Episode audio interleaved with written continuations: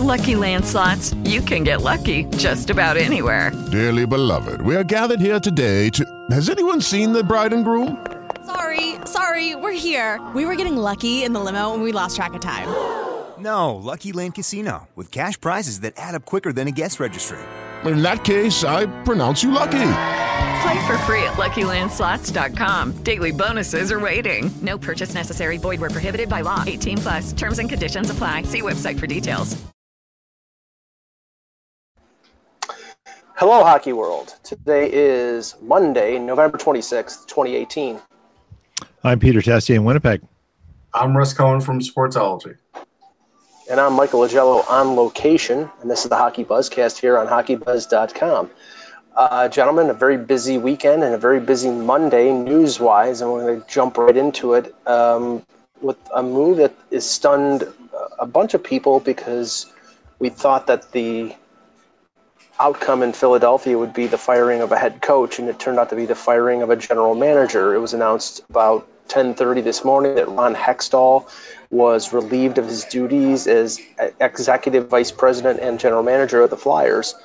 Russ, we'll go to you because you basically about five minutes before this happened said, you know, I think Ron Hextall is getting fired, which I thought it was, you know, all the time we've talked, I thought it was going to be Hakstol, and now it's turned it turns out to be Hextall. Yeah, I didn't have any inside info. I just I came to that conclusion because there was a deal made, and all of a sudden the Flyers did nothing. No coach was fired. No player was fired. No, you're not fired, but sent down. Nobody was traded. They usually aren't that inactive, so that led me to believe that that Ron was in trouble. And you know, he may have just walked out. We don't know. And you know, Parle is clearly upset about it. He may have walked out, but but we don't know what the circumstances were. But the the deal is this: right now, rumors are going crazy there's nobody who has a really good inside track as to who's coming in and, and interviewing for the GM. For all we know, Dean Lombardi could be handed the job. He is there. Right. He's under contract. Or he could hire or he could help in the hiring process. So there's a lot of steps here that I think people are overlooking when you know they're sort of in this business. I don't have a good feel as to who's going to come in, but Dave Hakstol was on the ice today, and so were the other coaches. So clearly they're going to go GM first, and then you know everything else will happen as it happens. Well, and that, that's the thing, Peter. I, like I had expected, if this was going to happen in terms of Hextall, I would have thought it would have been a sort of a clean sweep because now maybe that's too much turnover, and they don't want to. You know, they want stability on the ice at least for a little while, and then maybe they let the new general manager choose who he wants as as a new coach. But now Darren Dreger reported and this is just early early on because this happened a little over an hour ago.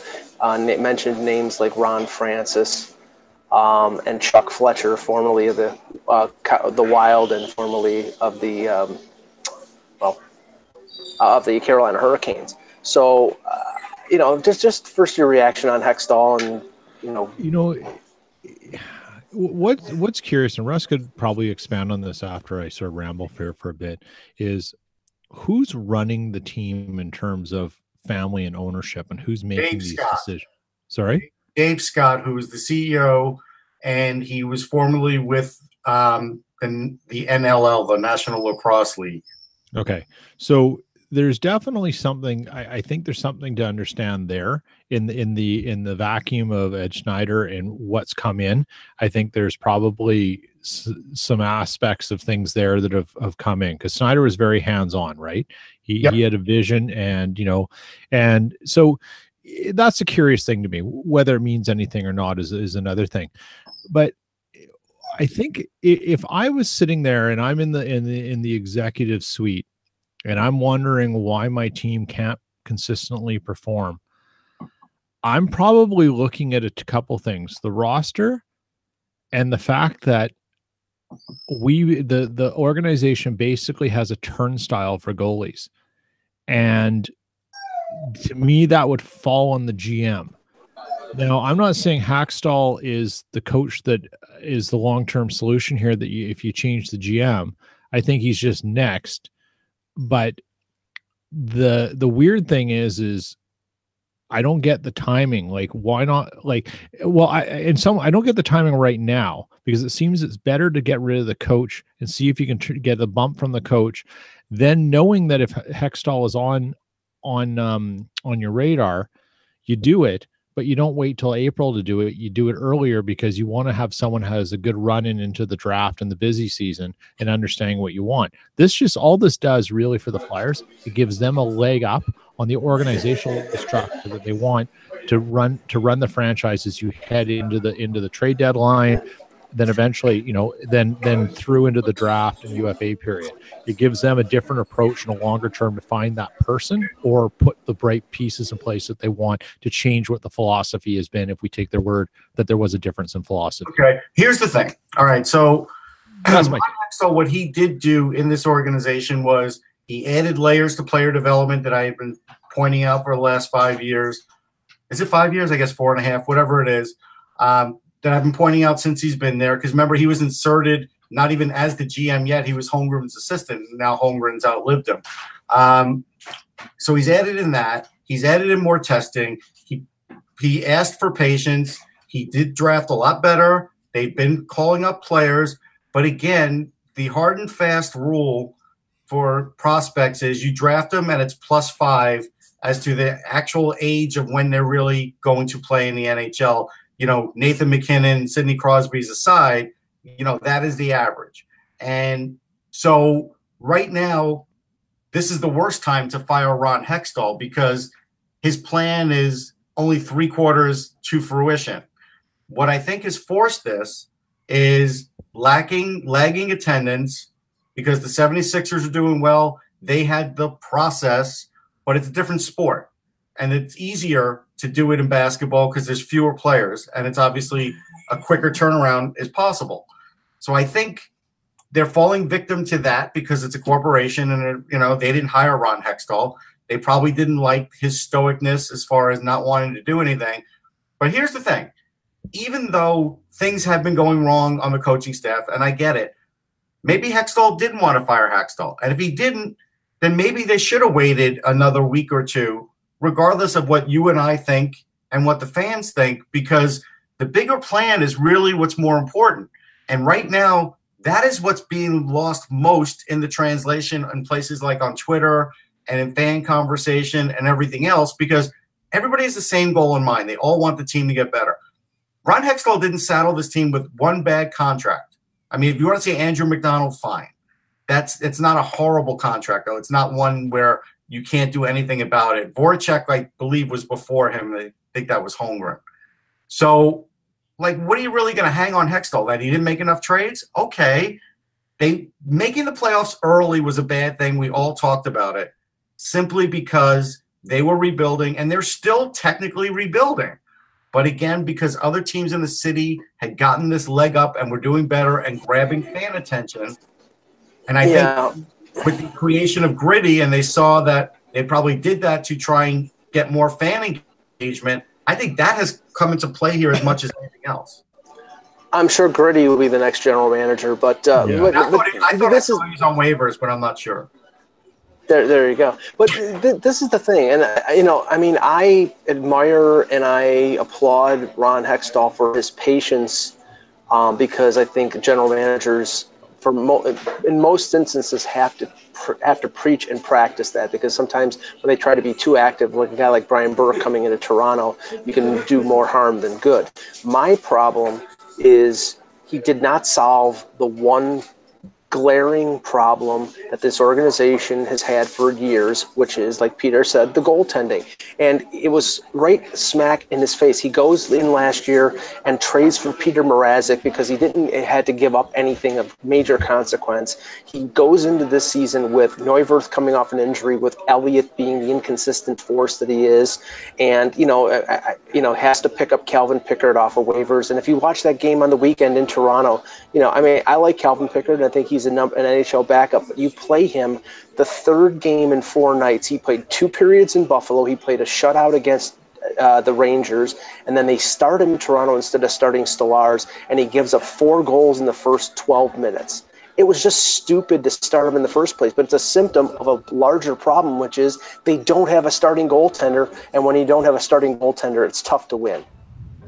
Right, it's true, and people will say it's the roster construction. He brought those two goalies in. He did.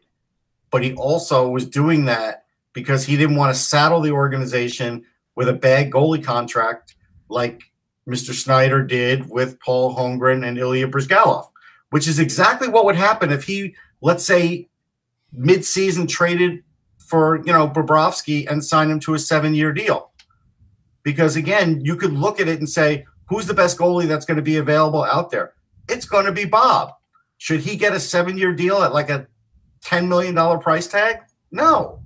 No, he shouldn't. And so, you know, that's something Hextall wouldn't do. So they probably did want him to do something he didn't want to do, whether that was fire Hakstol or was other things. They it didn't happen. I do think this puts now the Flyers at a disadvantage. This is not what was ailing them. Ron Hextall wasn't what was ailing them, and a lot of the staff wasn't what was ailing them. A few of them were that we talked about, you know, assistants on the bench and stuff. But a lot of the guys in the organization, scouts wise, you know, assistant GM, they're doing a really good job. So if they're smart, they retain those guys. But we don't know. Like once you bring in a new GM, it's a corporate thing. We don't know. But to me, if it's going to be a quick thing, which I think it's hmm. going to be, I would think Dean Lombardi is going to be the the number one guy they look at, simply because even if it's on an interim basis, because he's been there. Now here's the thing. Right. I know, and I already see it on Twitter that people are like, "Why would you bring in Dean Lombardi? He signed bad contracts. He also did win a Stanley Cup, and at the end of the day, he had a very good team for a long time. He figured out his problem. He knew his problem was he rewarded loyalty. He talked about that. Everything else Dean Lombardi did was good. So if they gave Dean Lombardi a second chance, I don't think that's a bad move at all. But again, I think the younger crowd's going to be like, no, no, no, no, no, this is horrible because he, he signed bad contracts and everything else. But I do think in, in Dean's case, he learned from that. So you could do worse by having someone like that in the organization. I'm sure Paul Holmgren's in on this hiring too because Paul Holmgren's been there the entire time as team president. Yeah. Well, I, I'd hate to be, and we'll move on after this, but I, Peter, I'd hate to be Hakstol in either scenario where, say, they keep Holmgren as an interim for the rest of the year, although probably they'll probably hire somebody. But I'd hate to be him in that instance because if there's no improvement, if they don't like rebound and make the playoffs, he's probably out. And if a new general manager comes in, he's going to want to choose his own coach, so he's going to be out. So really, it's a it's a bad it's it's death by hanging or death by strangulation. you know, I mean, you can let your imagination run wild with this, right? In terms of what could happen. So, if a new GM comes in, well, a new GM is going to come in. That's a given. We just don't know who it is or for or or, or when that happens. But when they come in and you look at some of the coaches now available out there and what could likely happen if some other teams don't perform poor very well, there's a lot of variables that could come in to be a head coach for the Flyers. And a new GM could simply say, you know what, we need to pony up. Hello, Quenneville. What about McLellan? And that's just the start of who's sitting around right now. I don't think they go back to Stevens because Stevens Stevens was a coach at one point in Philly, right? Yeah, I don't think for, they. the, for the Phantoms, he was an assistant for the Flyers. Right, right. So that's right. And then he went from assistant to the flyer, right, to the LA. Okay. So, you know, I just I mean, there's a lot of variables there. And I think that's that's kind of interesting. I just pulled up something too. Um, Ron Hextall took over the the Flyers on July 5th, uh, 2013. He's had 10 different goalies go through that organization. I mean, I'll list off some names. Okay, Steve Mason, Ramy, Cal, Cal Heeter, Rob Zepp, Anthony Stolarz. And then you've got then Neuwirth comes in, then back to Jason LaBarbera. And then now you got Elliott with Mrazek. I mean, it- last season. I mean, it's just crazy. But this, I mean, this no is stability in net. this has plagued every Flyers GM since I've covered the team. It really has. Flyers GM since Hextall was goalie. Yeah. So I mean, you can't even you can't even blame this squarely on him. You can't.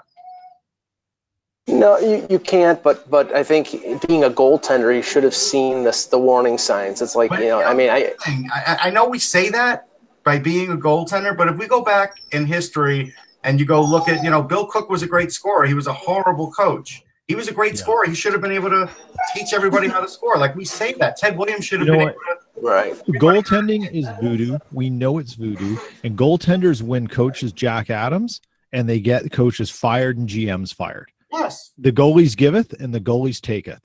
And in this case, that might be exactly what has happened to Ron Hextall and pretty soon to Dave Hakstol if he doesn't get some luck or, or change things around. Right. Now let, let's move on here because it was a rather significant trade made late last night. And this one sort of dumbfounds me. Um, now, just for the particulars, the uh, the Chicago Blackhawks and Arizona Coyotes, who've made n- numerous deals over the last few Yeah, years. I do want to correct it. Yes. Stevens was a head coach. With that's right, because when um, he did take Right. over as head coach for, I forgot. I didn't mention that right. Okay.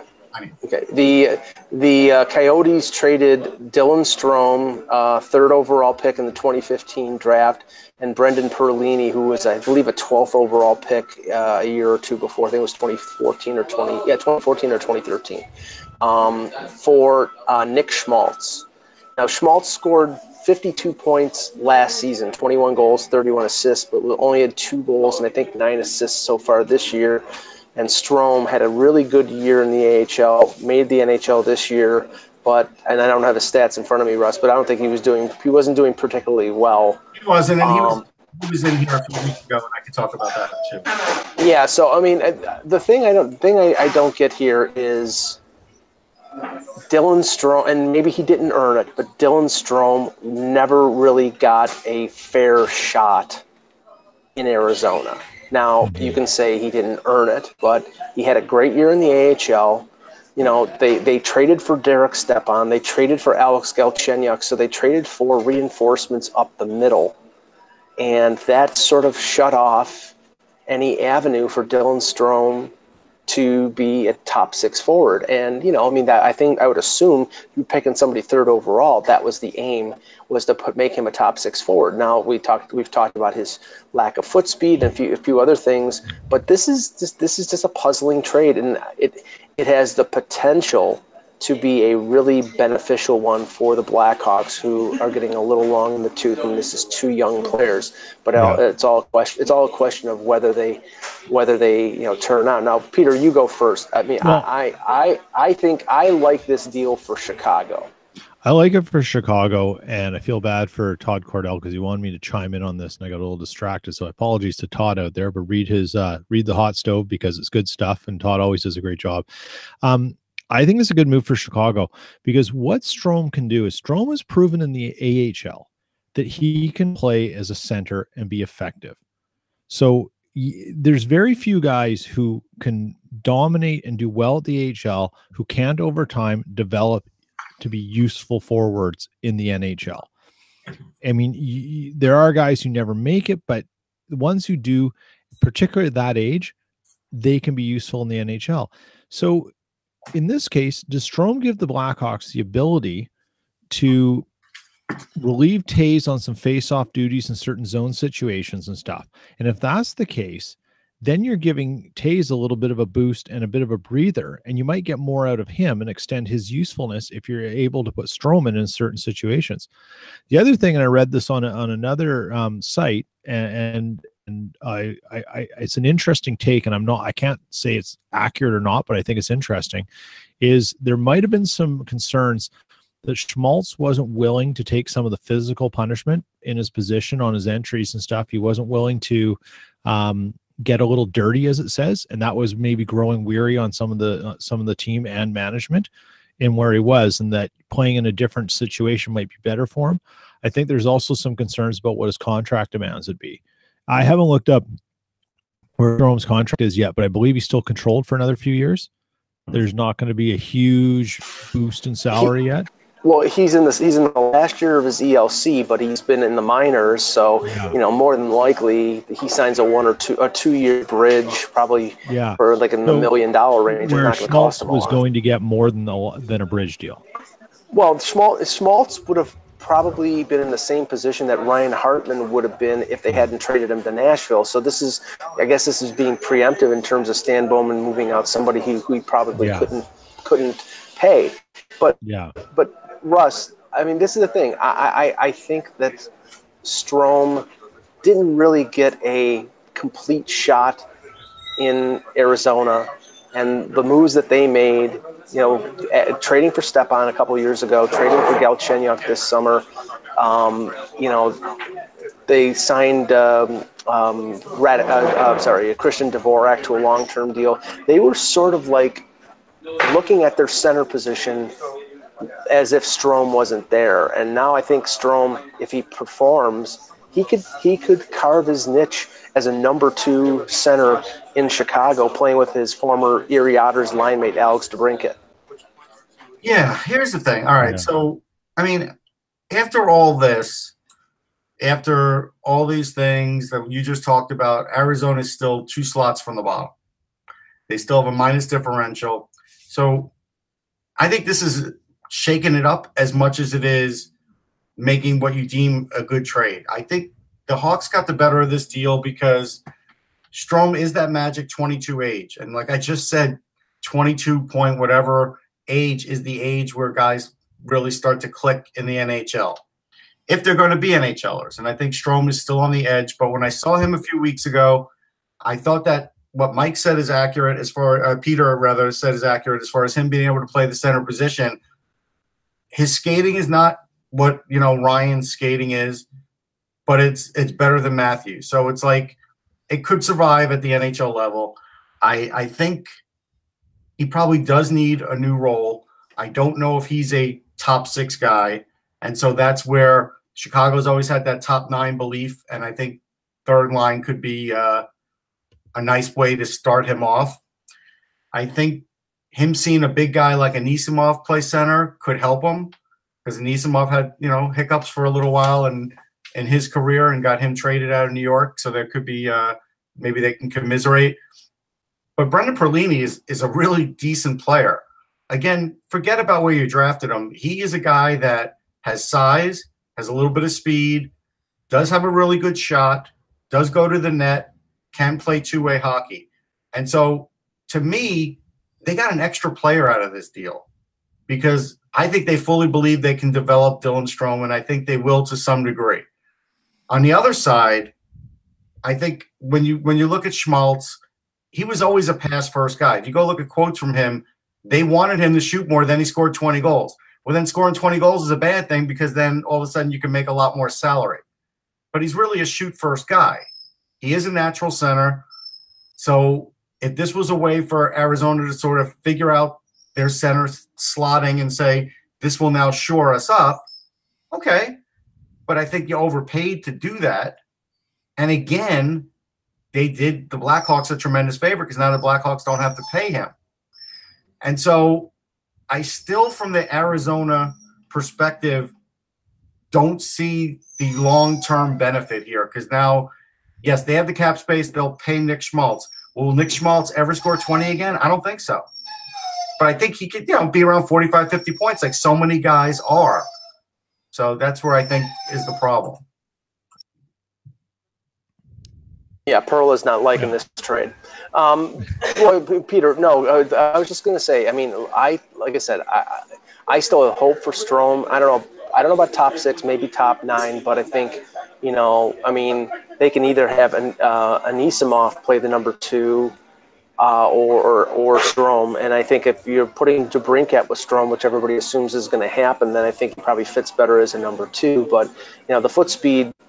I mean, he, I, I saw him play in I saw him play in the OHL. His playmaking ability is first rate.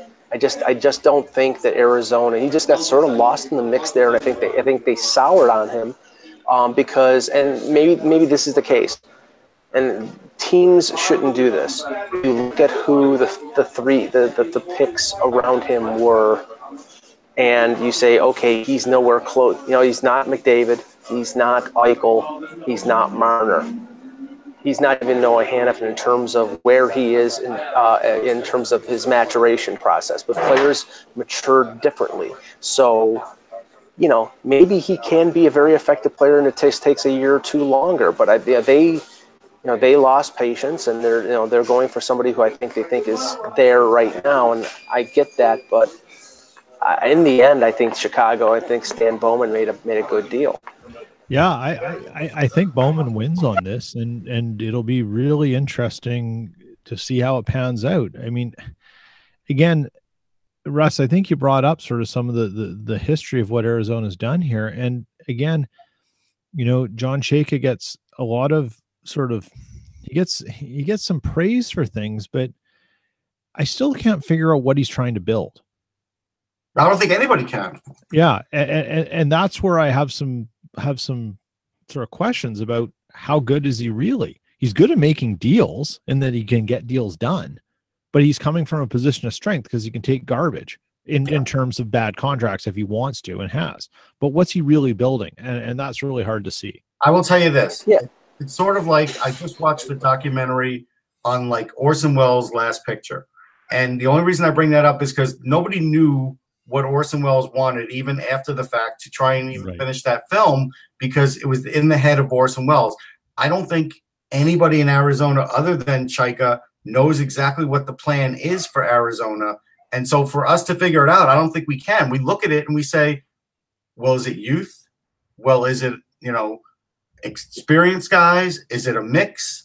Is it you're trying to be a fast team? Are you trying to be a defensive team? Are you trying to like it just seems like they change on the fly as these trades happen and they basically draft players and when the draft when when they don't develop well they trade them. And I think the biggest problem with Arizona has been player development. Well, and, and, and you notice what he's done over the last, say, four or five months. You know, he has signed guys like Chychrun and Dvorak to extensions and gotten them for, you know, coming off their ELCs for less money than, you know, would be expected. Um, so he's made good deals in terms of cap space. But cap space is not a consideration for them because they're always trading for players basically to fill their to, to get to the to the cap floor, and they they extended Ronta too. So yeah, those are good contracts, and he does make some good deals sometimes. But it, where is the sort of means to an end? It's like the the object here is to win, is to be successful, is to be financially viable, and that franchise hasn't won and isn't financially viable, so he hasn't succeeded on any level. Yeah, it's just it's it's a questionable thing where maybe in another year or two we'll get it, but I think from our perspective, we just don't get it. And that's fine. I think Chicago knew what they had in Schmaltz. They got good value for him. They also have Evan Barratt, who's playing for Penn State, who is ripping it up. And when I mean ripping it up, mm-hmm. ripping it up. He's 19. Maybe in two years he's ready to play. Maybe they know that. So they say, you know what? Let's put Schmaltz on the market. Why are we paying him when we could have Barrett come up and play center? Maybe then they're envisioning it for next year. And so that to me, I look at what Chicago's doing and I could see what Chicago's doing because they got an extra player out of this.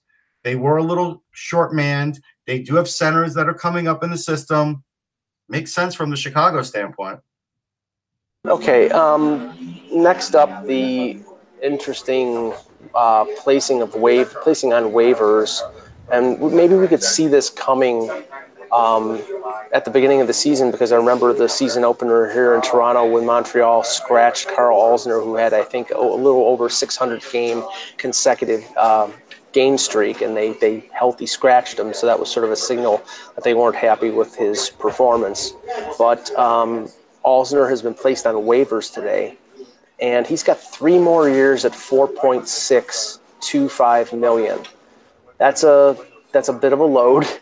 Um, that's a contract that I would assume that Marc Bergevin, if he's going to try to move it, would you know take a haircut, maybe retain some salary uh, to get it to move it, or take a salary back in a deal. But I'm a little surprised at this, and I guess Weber is about on the verge of coming back, and they're not in any kind of cap jail. So this is purely they're not happy with the player. Maybe they're trying to send him a message. I I don't know how many messages you have to send a veteran guy, but I'm a little surprised at this. What do you think?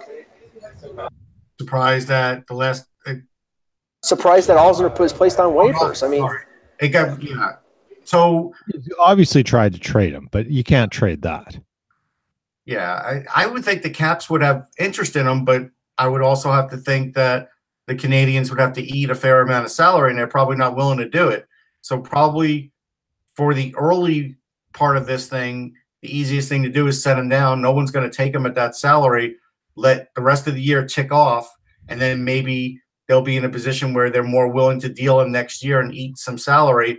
or he figures it out. I mean, we knew this was a bad signing from the onset. Too much money, hoping to slot in a player that to getting a player and slotting him for the wrong thing. Like that's you know, again, that's not Karl Alzner's fault. If you brought in Alzner thinking you were going to get X amount of offense from him, it wasn't going to really happen.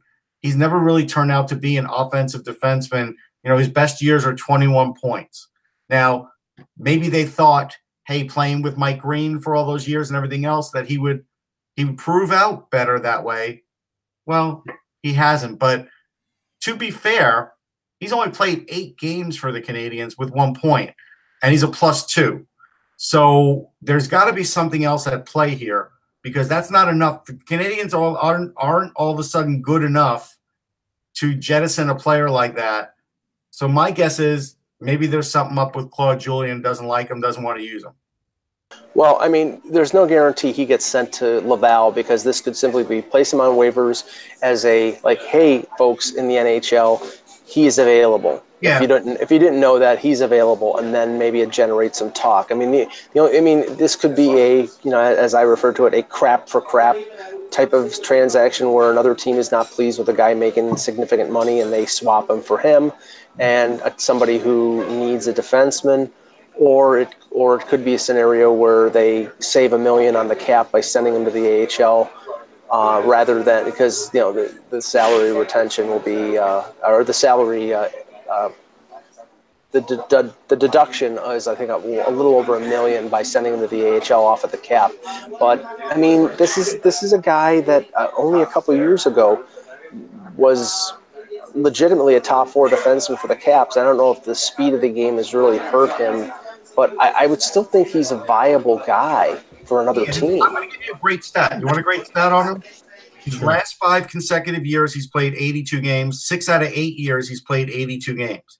So he, so he's super durable. He's super durable. And so, if nothing else, there's certainly a role for him to play in the NHL. I think this has to do with the way the coach plays, and it's just not working out because there's no reason other than, hey, we paid too much money for him to have this happen. Now, what Mike said may be true, and it may be that he goes back into the lineup. But if he doesn't, then this could just be the coach saying, "I don't have a spot for him."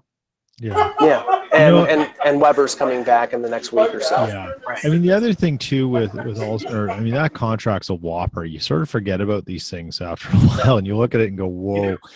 Um, you know, it's not Seabrook bad, but it's bad, and you wonder sort of, okay, you trade him. If Bergevin's tried to trade him, he's got to take on. He's going to have to eat probably half of it, and they're already paying out on a buyout for Steve Mason, and that just might not be acceptable from a budget standpoint. Right. Eating half a thing plus they got another year Steve Mason at 1.3 million, so you've almost got, you're going to have almost four million or four million dollars in eating of someone you're not there, and, well, I, and then that that just may not be uh, uh, appealing to Geoff Molson, no matter how much money he has.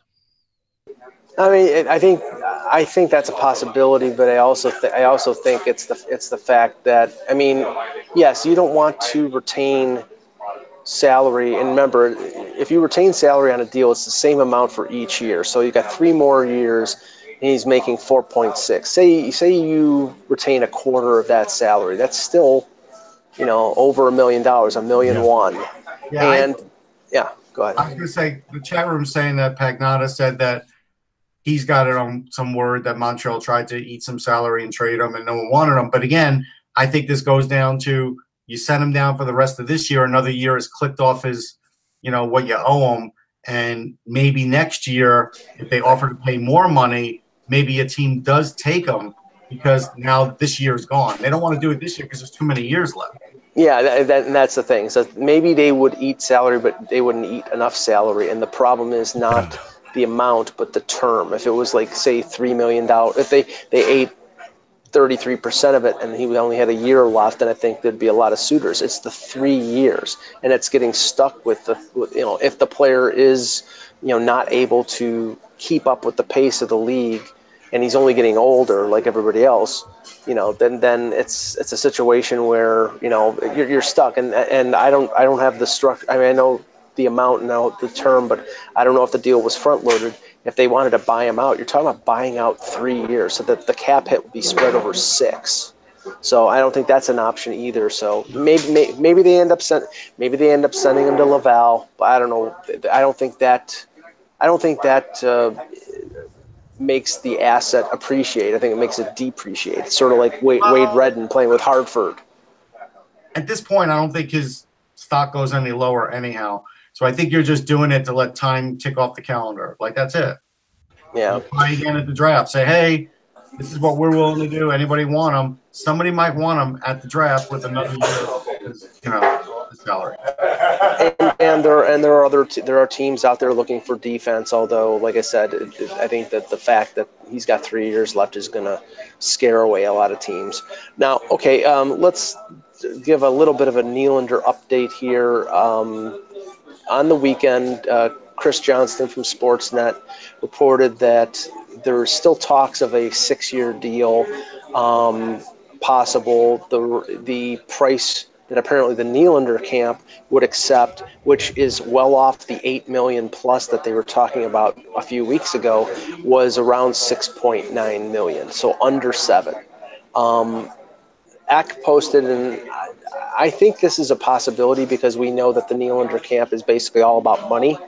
Um, they're looking for, you know, if, if the amount, if they can agree on the amount, and they said there's a there's a distance of of uh, about a half a million dollars between the two sides.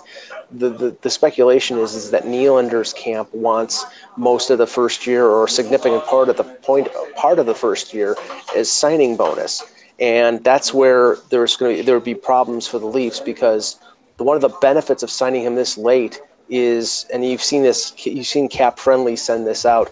They can basically have allocate more money on the cap in the first year of a, a prorated first year of the deal.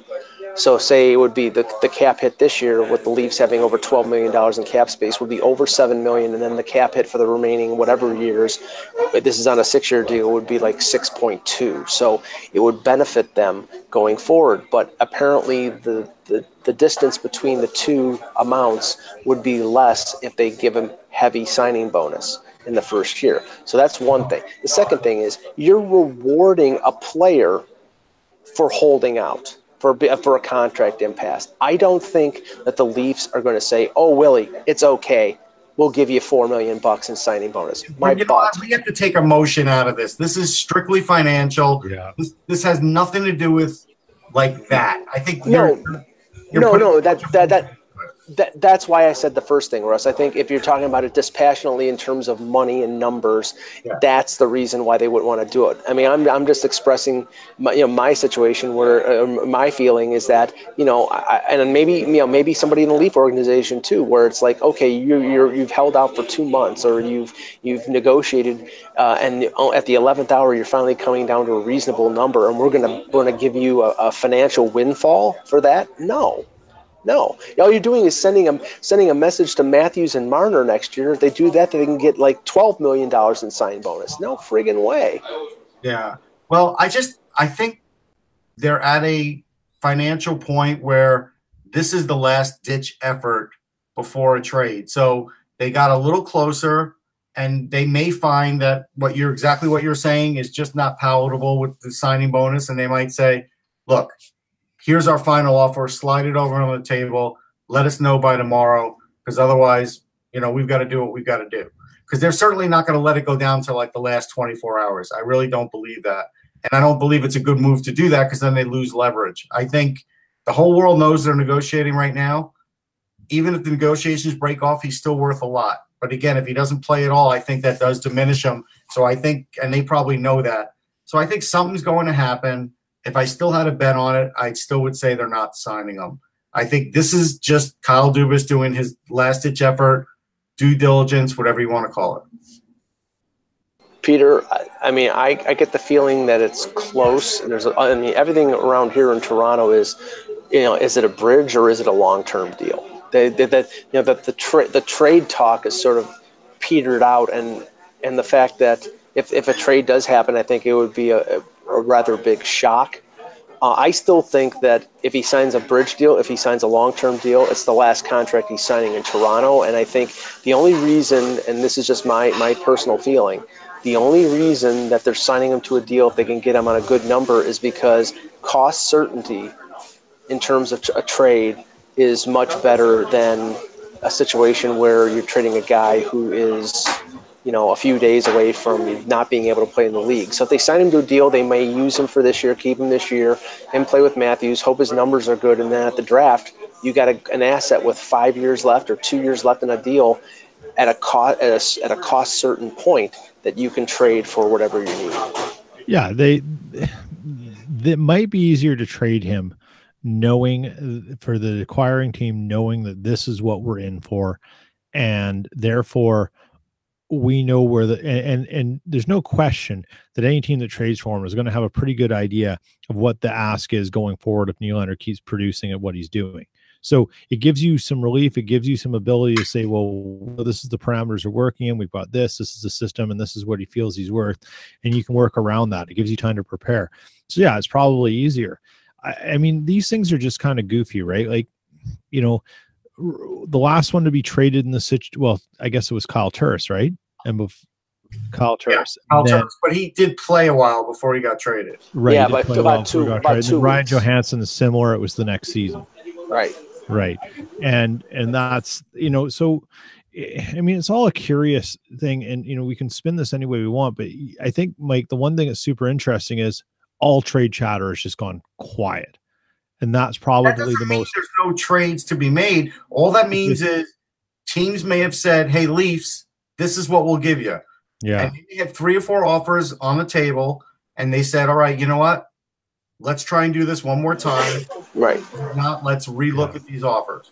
You know that that's consistent with what I've seen here because the number of scouts. I mean, it peaked about two to three weeks ago when you know Carolina was here every every game and you know, St. Louis had a couple, Philadelphia. Now all of a sudden the scouts are down to the normal level for mid to late November, which is four or five for the game, and that's that's it. So, I mean, yes, they may have done their due diligence. They uh, tabled their offers like it was reported that the Leafs had asked them a couple weeks ago. The offers are in, and now they have them, and they say, okay, now we'll go back to him and see if we can get him under a deal, get him under a contract, and if we can, great, and if we can't, then we have the fallback position of making a deal. So on it now, like we don't know if they they hire a new GM in the next day or two, they could very well get righted back in on it. Maybe Ron Hextall didn't want to give up certain assets that somebody else wouldn't want to give up. So that's another thing to keep in mind. Right. Uh, we'll take a couple questions in the chat uh, after we talk about this, but I wanted to mention this because Peter, I'm sure the uh, the the coffers of the Winnipeg Jets were crying a little bit when they saw that Patrik Laine scores five goals on the weekend. You know, he's you know, him and Connor and Trouba. I mean, this is going to be tough for them. Uh, it summer. is. Someone just turned the lights out in my basement. But, um, uh, yes, I do work from my basement, but it is an office. Uh, um, it's it's going to be challenging, and I don't think there's any way that one of these guys is slipping out. Um, I think what's really interesting about this line, and I've written about it, uh, uh, but more so is that when Laine had five goals, that entire line had 13 points. Connor and Little assisted on each uh, four of those five goals because one was a power play goal.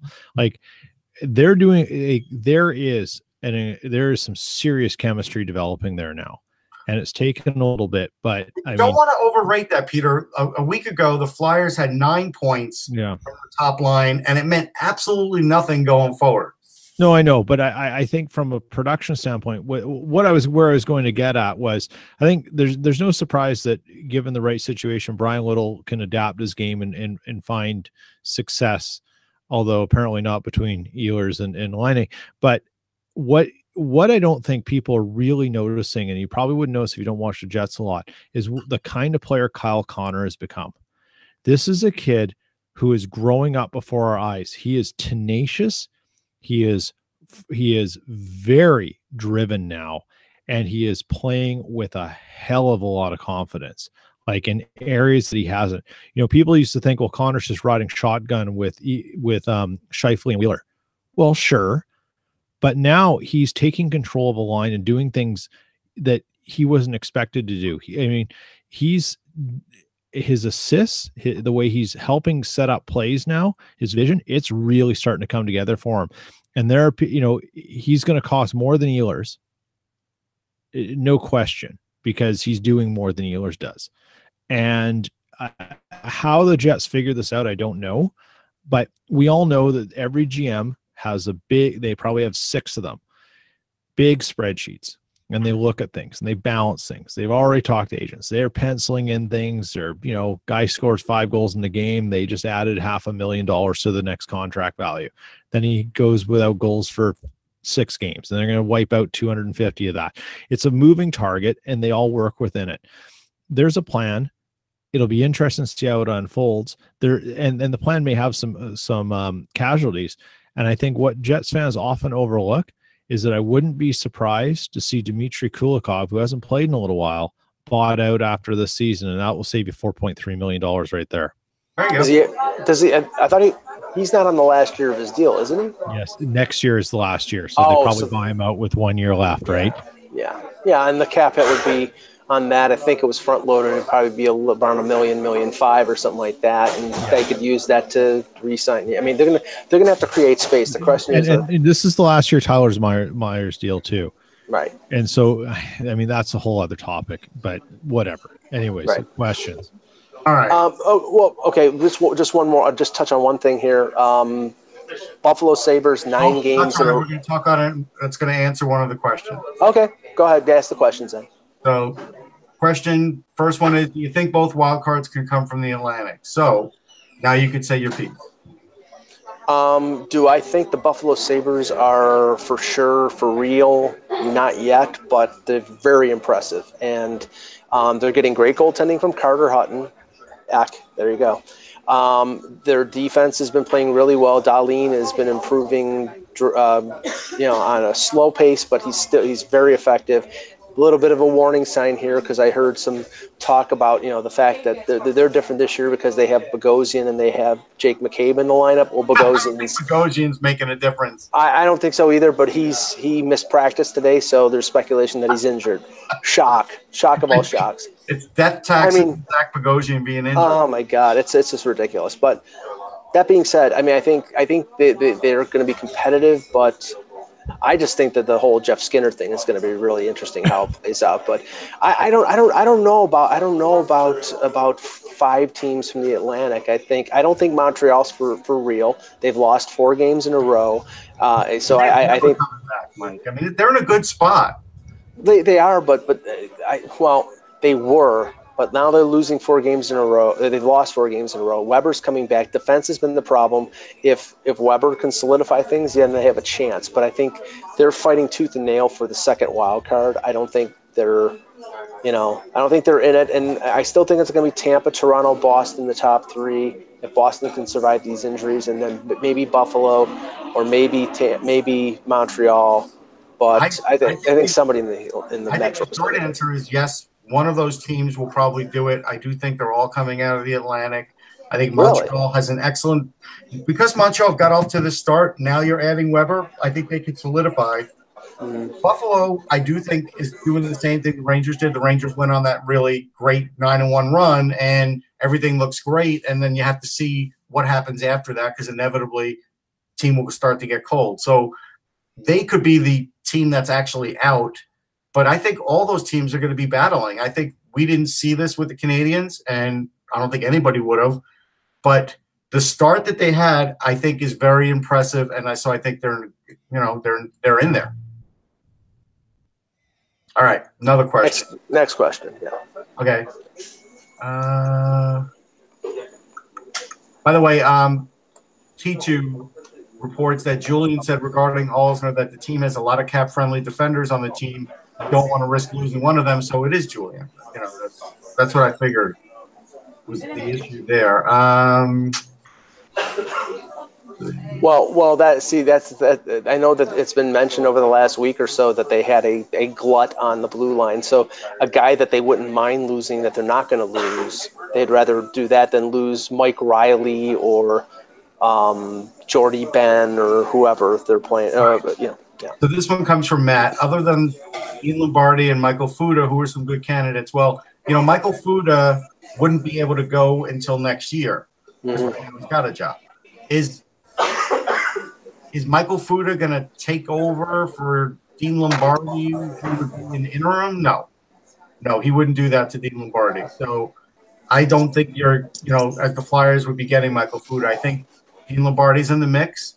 They probably are reaching out to one or two other GMs, but I don't think it's going to be a long process.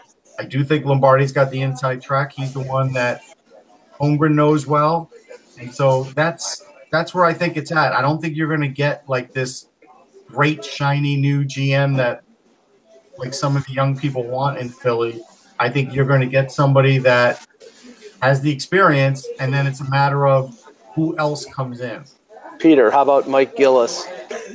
I I I'm waiting for Mike Gillis to make a return to the NHL.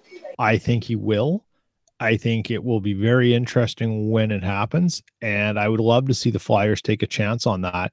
Um, but if you bring in Mike Gillis, you're getting rid of some other things in that hierarchy. I think. All I think that's his condition that you, he comes in. Yeah, I don't think. Gillis would come into Philly, not, not because he doesn't want to. I don't think they would bring him in because, again, with all the other teams doing well, um, they're going to have to trot in somebody that's, you know, got a history. Otherwise, it's not going to be seen very well, I don't think, by the fans or the media. in this town. So who like I, I here's the thing when you think about GMs, who's out there right now? Like Well, well, like we said, Lombardi is definitely yeah, Lombardi, but I mean, who like you you Well, sort of go outside of that. Well, Ch- curious thing, and and do the Flyers take a pay to, to learn something from the Leafs and say we have to bring in a new way of thinking. We have to reach a little bit to a different place. they don't have the to- to time for that kind of search to make that happen. So I But- think the answer to that is no. They're gonna they're gonna go to they're gonna go with an experienced hand and like you know uh, I, Dreger Dreger mentioned uh, Ron Francis and mentioned Chuck Fletcher who are two recent uh, firings who uh, have a lot of experience and I think you know I I think Ron Francis is a good GM did a I think decent Francis job will get an interview. I'm not sure if Fletcher would, but I think Yeah. Francis would because again, he didn't leave his team in bad cap space. Right This was an issue where the owner wanted to do something differently than the way Ron Francis is, so he moved Ron Francis. So I think Francis could get a look for sure. There's not a lot of guys out there. That's that's the reality. Unless you are going to hire somebody that's really off the grid, or you're going to bring back Mike Keenan. You know, or how, how about how about Tim Murray Yeah. So, you know, I don't think any of that's going to happen. I don't think Murray would be coming in. Uh, Don That's Maloney, I don't think Don Maloney would be coming in. I think it's a really limited pool. I think. I, you yeah know, and, and yeah you have to factor in Holmgren's uh, connection to USA Hockey if there are any USA Hockey guys out there then maybe that would be when you Holmgren worked with Lombardi on the USA Hockey. Right, right. So that that does give him a leg up. I mean, I let's just say this: if I didn't think he was in sort of semi-retirement right now because he's being very effective and very entertaining on with on Sportsnet as a commentator, I would think Brian Burke would be a candidate. Brian Burke Yeah, I um, think he is probably would be, but yeah, I, I think he likes what he's doing. That's Yeah. I agree with that. All right. Um, so another one. Let's see. This one. Thomas asks, "How will Buffalo deal with cap space if they decide to sign Skinner?" Well, Bogosian, I think, will probably have a year left. though they may buy. He next year, and then he's done. They Yeah, they-. They they get they, they get cap space from Matt Moulson, his contract expiring, so that's one. They'd probably buy out or trade Bogosian, hoping that he stays relatively healthy. Um, they, I think that there's a possibility that they there's some talk around here about them trading Sam Reinhart a year ahead of his next big salary. Let's, let's address this, right? There was all this talk that Ristolainen had to go, and now that Ristolainen's got another competent defenseman there and doesn't have tons of minutes being thrust on him, they're keeping Ristolainen. So I don't think Sam Reinhart's going anywhere. I would actually disagree with that. But I do think with Moulson and Bogosian with those moves, I think you're fine. I also, you know, like Nathan Beaulieu, I don't know what his contract status is, but he might come off the books. There, there are young defensemen. You know, we already talked about loot or pilot is up there already. Yeah, uh, Beaulieu is 2.4 million. And he's an RFA, but if they don't qualify him, then that would open up the space. Plus, plus, um, is a UFA. He's 5.6 on the cap, Yeah. and if he does come back, they'd probably get him at a lesser amount. So Oh, yeah, they can like two. Yeah, they can they can open up cap space, and there there are other you know you could trade Sobotka, you could trade um, uh, Conor. Well, I don't know if you'd want to trade Conor Sheary because he's a speedy guy, but yeah, I mean they they have some room to work with. Actually, so here's another one. How about Garth Snow as Philly GM? I don't believe that'll happen because he's still being paid by the Islanders for a very long time. All right. Um, what else? Let's see. There was one other question that was good. It was a Leafs question. Um, okay, Russell. This is from Steve. Russell, Mike, and Pete. Sorry, the Leafs need a top four D man more than we need Nylander? In your opinions, of course they do. Yes, yes, and that's why that's why I understand why they want why they want to sign Nylander if they can get him on a reasonable term, reasonable amount. I still doesn't I still don't think that this solves their problems. And my question is, and we can ponder this, is if they sign Nylander and they sign him long term, does that make Kasperi Kapanen available to get the defenseman? Because he's going to expect to get paid, Uh, not as much as Nylander, but I think the Leafs, Mike. There's no question the Leafs have the assets to get a defenseman. I don't Yeah. think there's they they, they they'll have a, a first round pick that should be in play. They there's no question. It's finding the right guy. The the other and and the reason they I think I think one thing that maybe uh, well, look everything gets talked about in Toronto, but the Leafs are a des, are, are a Freddie Ander Freddie Andersen injury away from a epic disaster about it to do right now if I, if I had to give out an MVP of the league I give it to Andersen I like I, and you'd have a hard time It's not a bad choice. It's not. like it's I, I, he's I playing he's playing he's insane yeah, he's. I mean, he, and he's playing tonight. It'll be his twentieth start. Um, He's Garret covered a lot of hills. He is. Yeah, G- Garret, Garret Sparks has played five games this year. Two of them were bad, two of them were good. And honestly, that was the most unimpressive 34 save shutout I've ever seen in my life. And he really didn't Yeah. make he didn't make one tough save. Now I can't take anything away from him. He didn't allow any goals, and that that's that's all great. But will he be? You know, if Andersen is out for a couple, my my, my uh, evaluation of a backup goaltender is when a starting goaltender goes out for four to six weeks, can the backup step in for the number one guy and keep the team's head above water?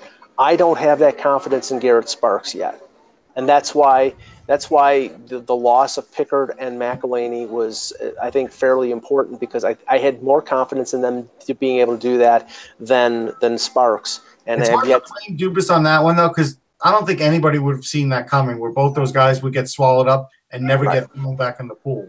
Like that, agreed. that is an oddity. The other thing I want to bring up about the Nylander defenseman situation, I think we have to come to grips with if Nylander could have brought the defenseman that the Leafs wanted, he'd be traded already. I don't think that's happened. That's why he's not traded.